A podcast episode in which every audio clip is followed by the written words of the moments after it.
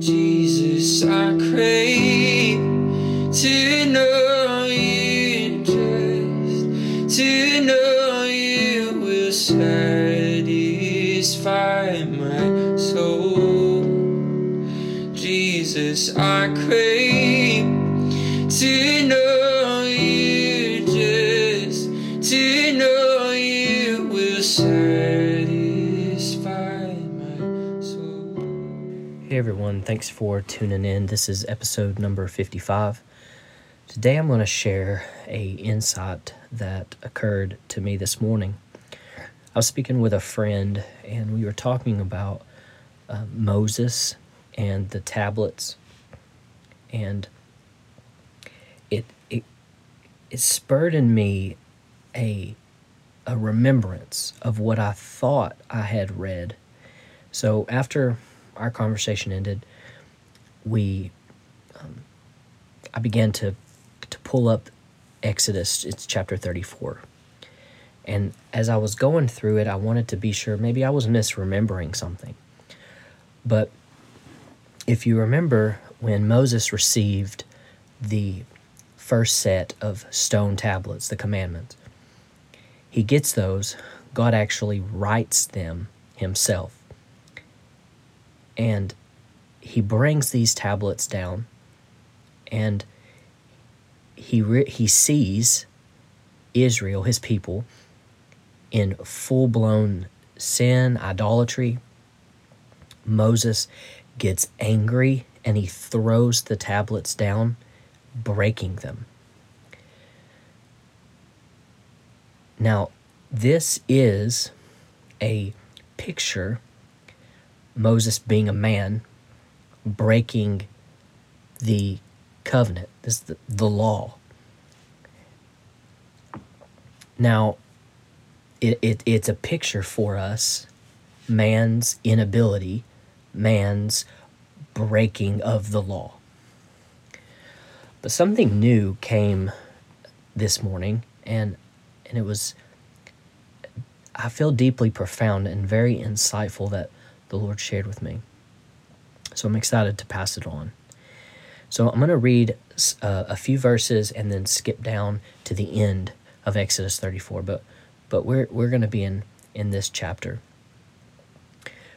Exodus chapter 34, verse 1 says, "The Lord said to Moses, 'Cut for yourself 2 tablets of stone like the first, and I will write on the tablets the words that were on the first tablets which you broke.'" Okay, so I want you to really notice that.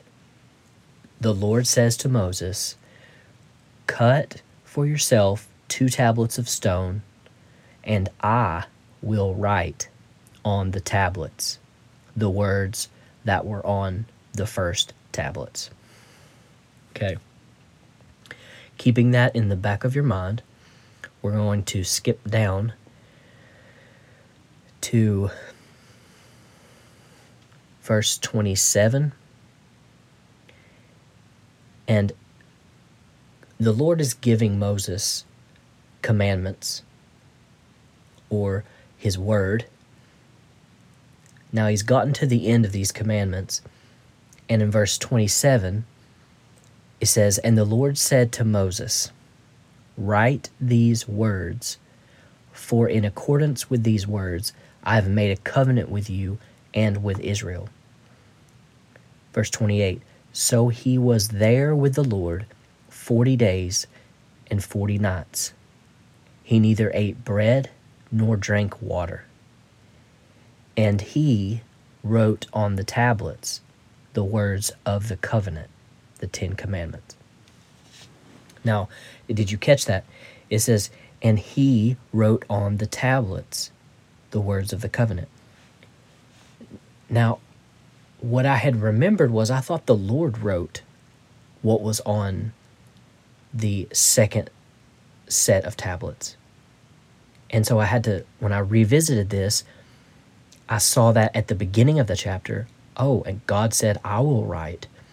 But then when you get to the verse 28, it says, "And he wrote on the tablets the words of the covenant." So my next question as I thought on this was, Well, which he is it? He Moses or he God? So it wasn't entirely clear as what I just read you. They didn't capitalize he, so for all I could draw from it, it sounded like it was speaking of Moses. But that didn't seem consistent with the first verse from what God said.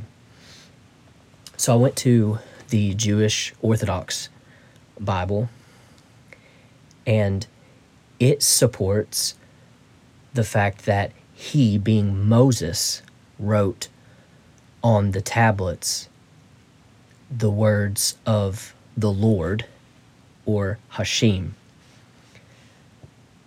So the Jewish Orthodox Bible supports the English translation in verse 28, which indicates Moses being the he who wrote on the tablets.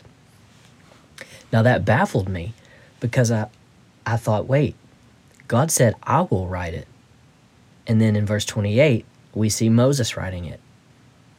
Now, this is where so consistently how God reveals things to me is through the forms of questions.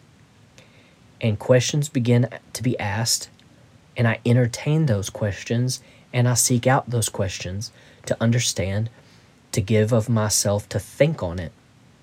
And as I acknowledge those questions and spend time with them, God is poured out abundantly in providing clarity and answers to these questions.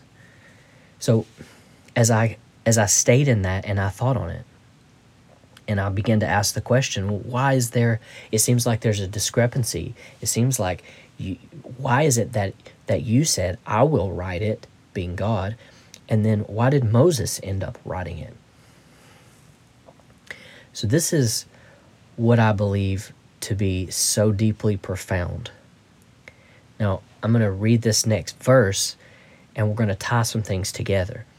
In verse 29, it goes on to say, when Moses came down from Mount Sinai with the two tablets of the testimony in his hand, as he came down the mountain, Moses did not know that the skin of his face shone, or past tense of shine, it shined, because he had been talking with God. So that's the ESV, and the NIV says, when Moses came down from Mount Sinai with the two tablets of the covenant law in his hands, he was not aware that his face was radiant because he had spoken with the Lord. Now, keeping in mind that when Aaron and the Israelites see Moses, they're afraid to come around him because he is radiant. His skin is literally glowing. Now, as I think on this question, why is it that God said, I will write it, but then we see Moses writing it?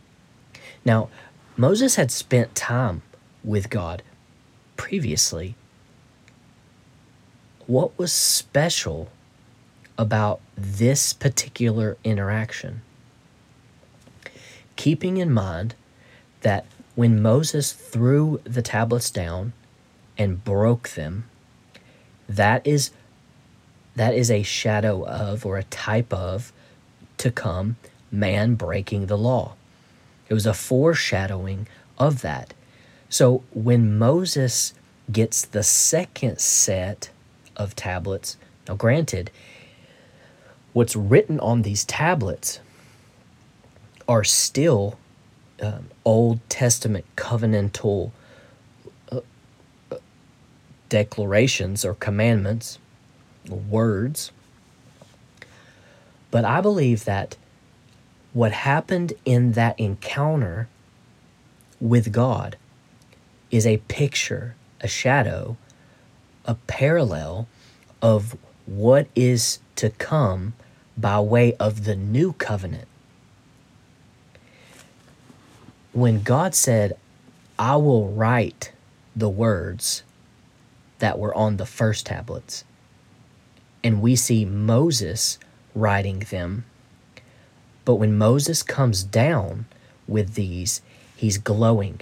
Think back to another time that we can read of an individual glowing. Well, that's Jesus in his transfiguration. His glory becomes manifest when he takes Peter, James, and John up to the mountain. And they see, it's as though the veil is removed off of Christ, and they can see his radiance, his glory shining forth. So we see a similar thing occurring with Moses. What I believe the Lord showed me regarding this is, remember the question, God said, I will write it, but we see Moses writing it. Moses glows in his encounter with God. What was different about that encounter? I believe that God so filled Moses, so abided in him or tabernacled in him, that the glory of God shone out, it shined forth, it radiated out of Moses because of the encounter. Not just a outward like sunburn, but there was a luminescence that was coming out and off of Moses because of the encounter. It's a picture of what would become by way of this new covenantal agreement through Jesus Christ, as God would abide in his believer or in his believers. So God would make his dwelling place in the new covenantal believer. And so the glory, the radiance would shine out.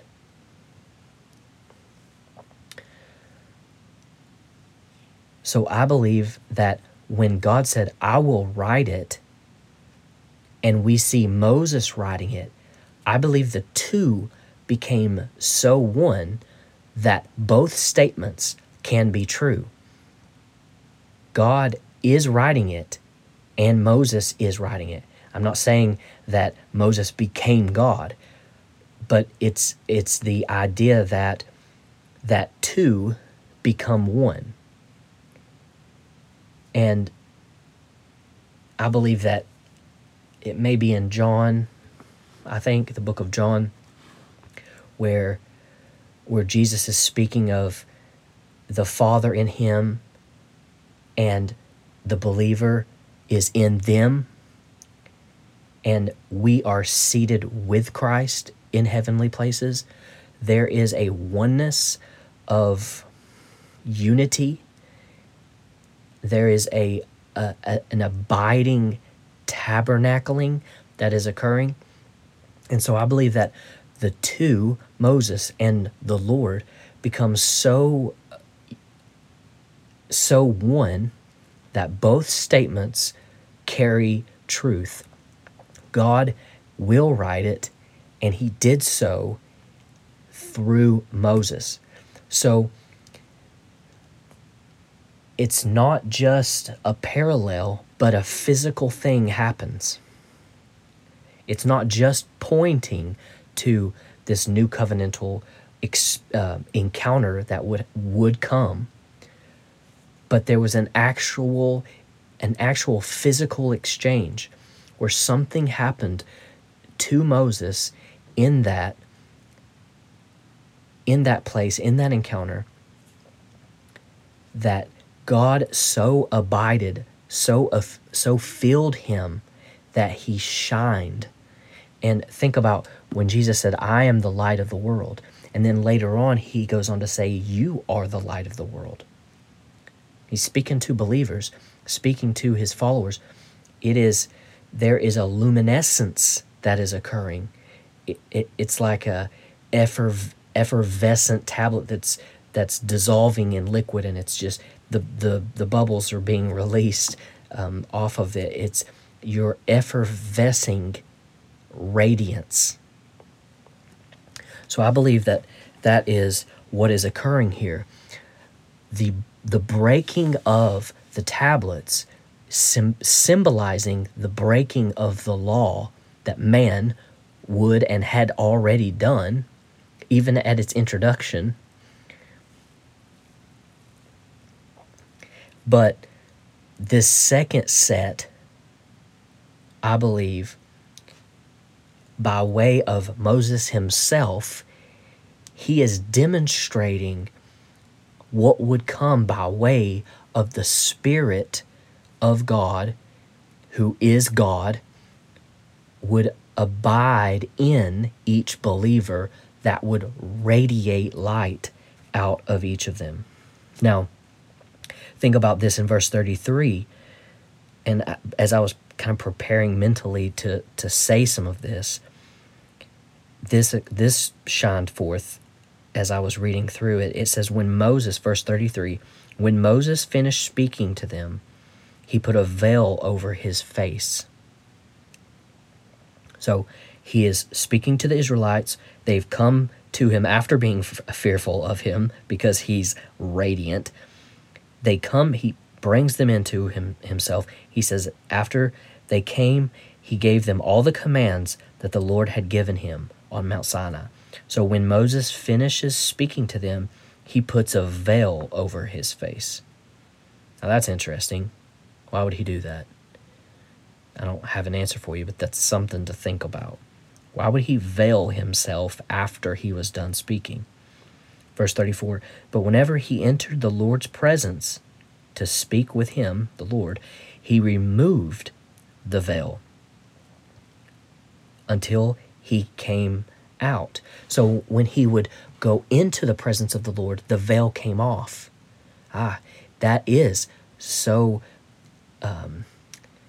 picturesque of the new covenant. And Jesus demonstrated that very reality when, upon his death, and the veil in the temple was torn from top to bottom. From top to bottom. That shows us a initiation from heaven to earth. But we see that the veil being torn, it's removed by the death of Christ. He removes the barrier, the hindrance to the presence of the Lord. And this is the very thing that Moses does. He takes his veil off in the presence of the Lord. Now, remember, this will unfold more as the Old Testament bears itself out, and as God begins to teach them things. But this is really pre some of those Levitical laws and pre the temple. It's it would eventually come to a place where you could only approach him in a certain time of the year. Only a certain priest who was fully atoned by way of sacrifice. All these parameters had to be in place. But absolutely, one could not just enter into the presence of the Lord under the old covenant or the Old Testamental law. And so I believe that even more fully supports this whole picture of being a representation of what Moses is demonstrating, the reality that he's demonstrating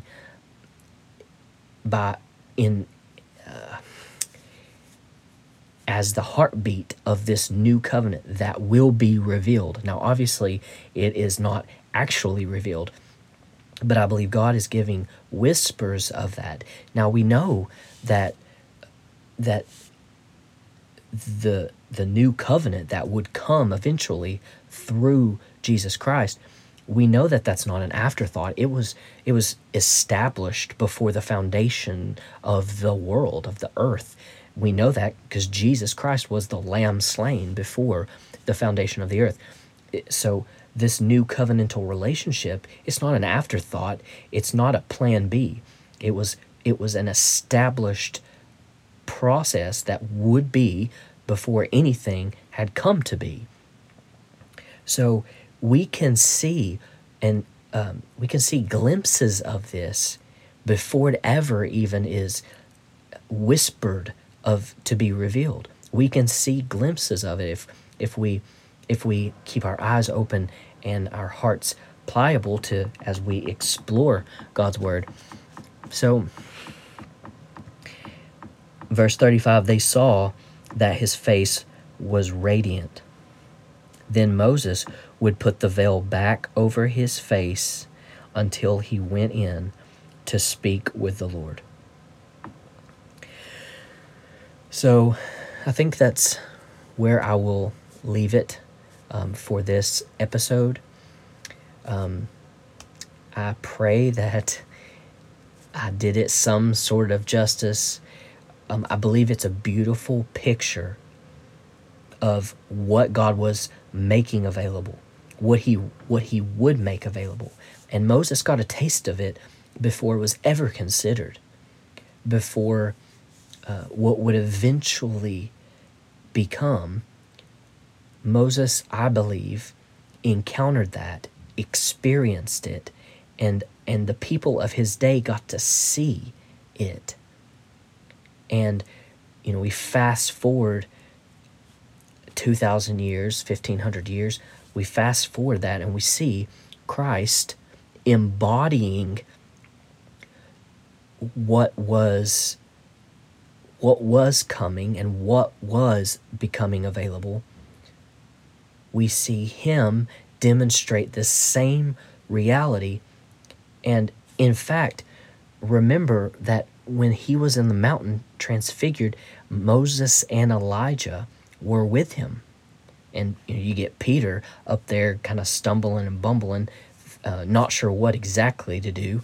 And so he makes some suggestions. But Jesus, being the one, demonstrated this very scene, this transfiguration. Now, it wasn't that Jesus himself looked like necessarily a different person. He didn't change his appearance, except the way in which he was beheld. His radiance shone through. He became unveiled. So I think there's so much inside of this. I would encourage you to sit and think on this. Allow your imagination to wander. And I think that the Holy Spirit wants to reveal some wonderful realities in this, and is eager to find people who will be curious and walk with him in the halls of discovery. So I encourage you. I hope that this might inspire you somewhat to do that. And I think that if we give of ourselves in this way, that the Lord is eager and excited to reveal these things to people who are interested and excited to do that. So I pray that it's an encouragement. I pray that I did it some justice. And I believe that there is so much more inside of this topic, inside of this discussion, so many more parallels and insights that just, it's infinite. And the more that you uncover, the more that you dig under the surface and reveal these treasures, I think there is just, you find more. You dig a little more and you find some more. And so it's just this infinite treasure chest of discovery. So I pray that it inspires you, that you see some of the magnificence of what is available inside the Bible, and then having your ear tuned to intimately encounter God so that he can speak and whisper these things to your heart. This is something that I think that is so important in the day that we live, is that to be near to God's heart so that you can hear these types of things. Because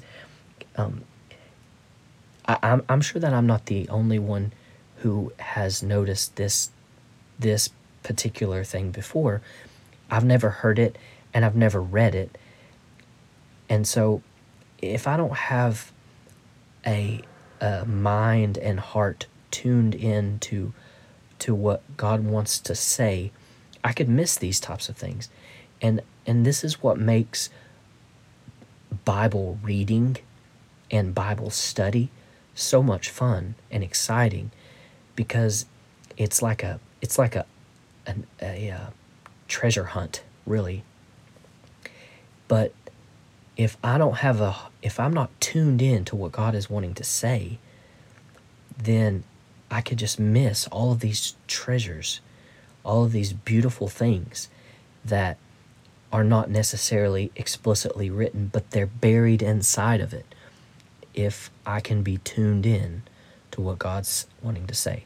So I pray that you really hunker in, that you draw near to the Lord so that he can whisper things to you, because I know he wants to, and he's eager to find those who are eager to hear from him and of him.